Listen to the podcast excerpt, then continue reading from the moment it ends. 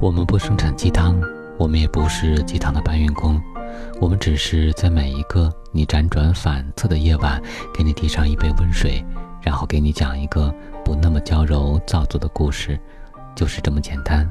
这里是听男朋友说晚安，我是你的枕边男友文超。凌晨四点，手机已经被薛之谦复合的消息刷屏了。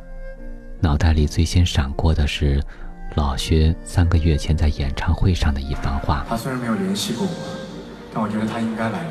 他虽然没有联系过我，但我觉得他应该来了。高磊鑫确实去了，坐在观众席里，不动声色地听着薛之谦唱歌。薛之谦在舞台上煽情地唱着《安和桥》。他看不见高磊鑫。坐在什么位置，但却句句动情。让我困在城市里纪念你。我知道那些夏天就像你一样回不来。我已经不会再对谁满怀期待。你知道这个世界每天都有太多遗憾，所以你好，再见。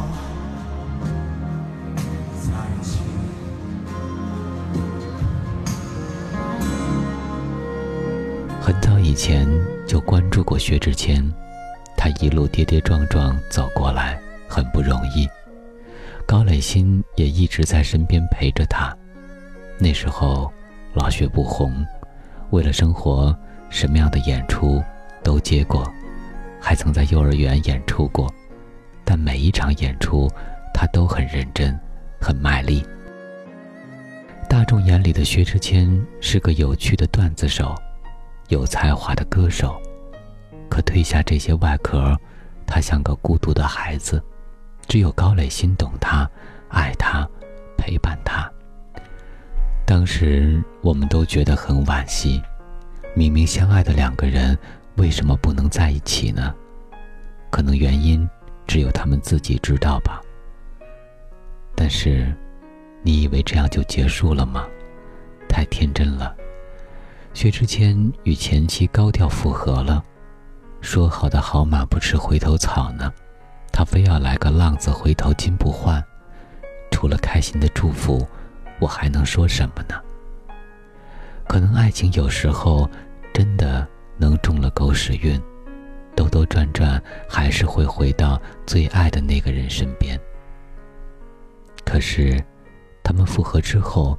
多少人端着一颗小心翼翼的心，拿这个新闻当做挡箭牌，装作漫不经心的问：“薛之谦都复合了，我们也复合吧？”破镜真的可以重圆吗？已经分手的人，真的还能不计前嫌在一起吗？我想了一下自己，如果……我跟阿佑复合了，会怎么样呢？我们复合吧。这样一句短短的话，我不知道在手机里面打出来又删掉过多少回，说不出口。万一阿佑答应了，我该怎么说呢？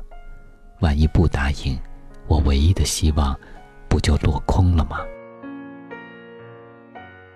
其实很多情侣吵架都是为了证明自己更在乎对方，更爱对方。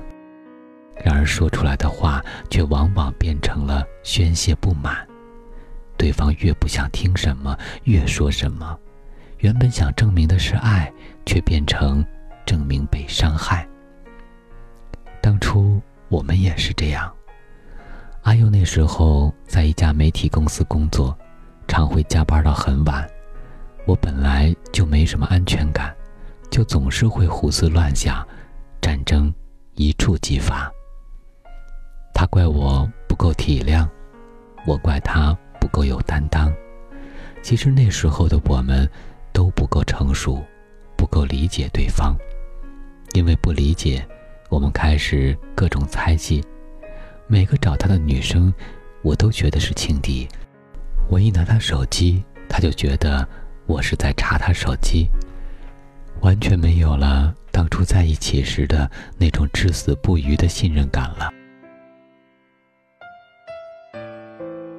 后来的我们明明相爱，却分手了。披着朋友的身份相爱着，就是大家都对爱情两个字闭口不提。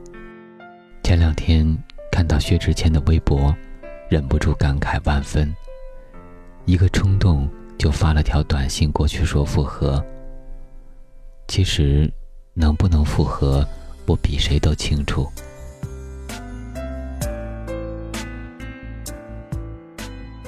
前度里面说，想起那个为我缝扣子、掖被角的那个男生，还有在我迷迷糊糊、半睡半醒的早上，额头上的那一吻，闭着眼睛，幸福微笑着。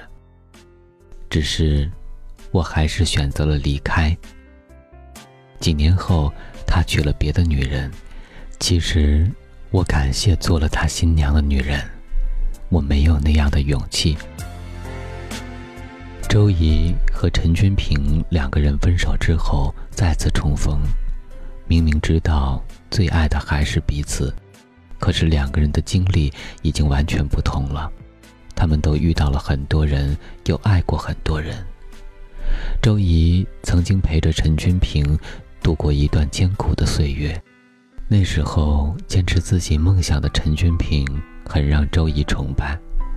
可是后来再次相遇，周怡发现眼前追求物质生活的陈君平，早已不是曾经拥有梦想、一起共度患难的陈君平，一切。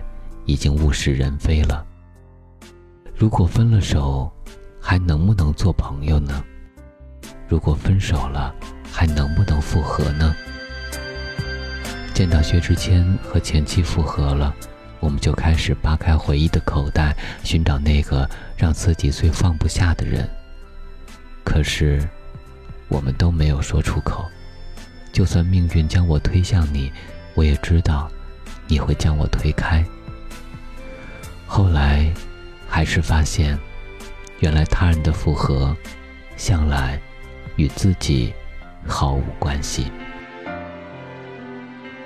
今天的晚安故事，作者小唐姐，我是今晚的主播文超，我们在此月色浓妆伴你入眠，晚安，宝贝。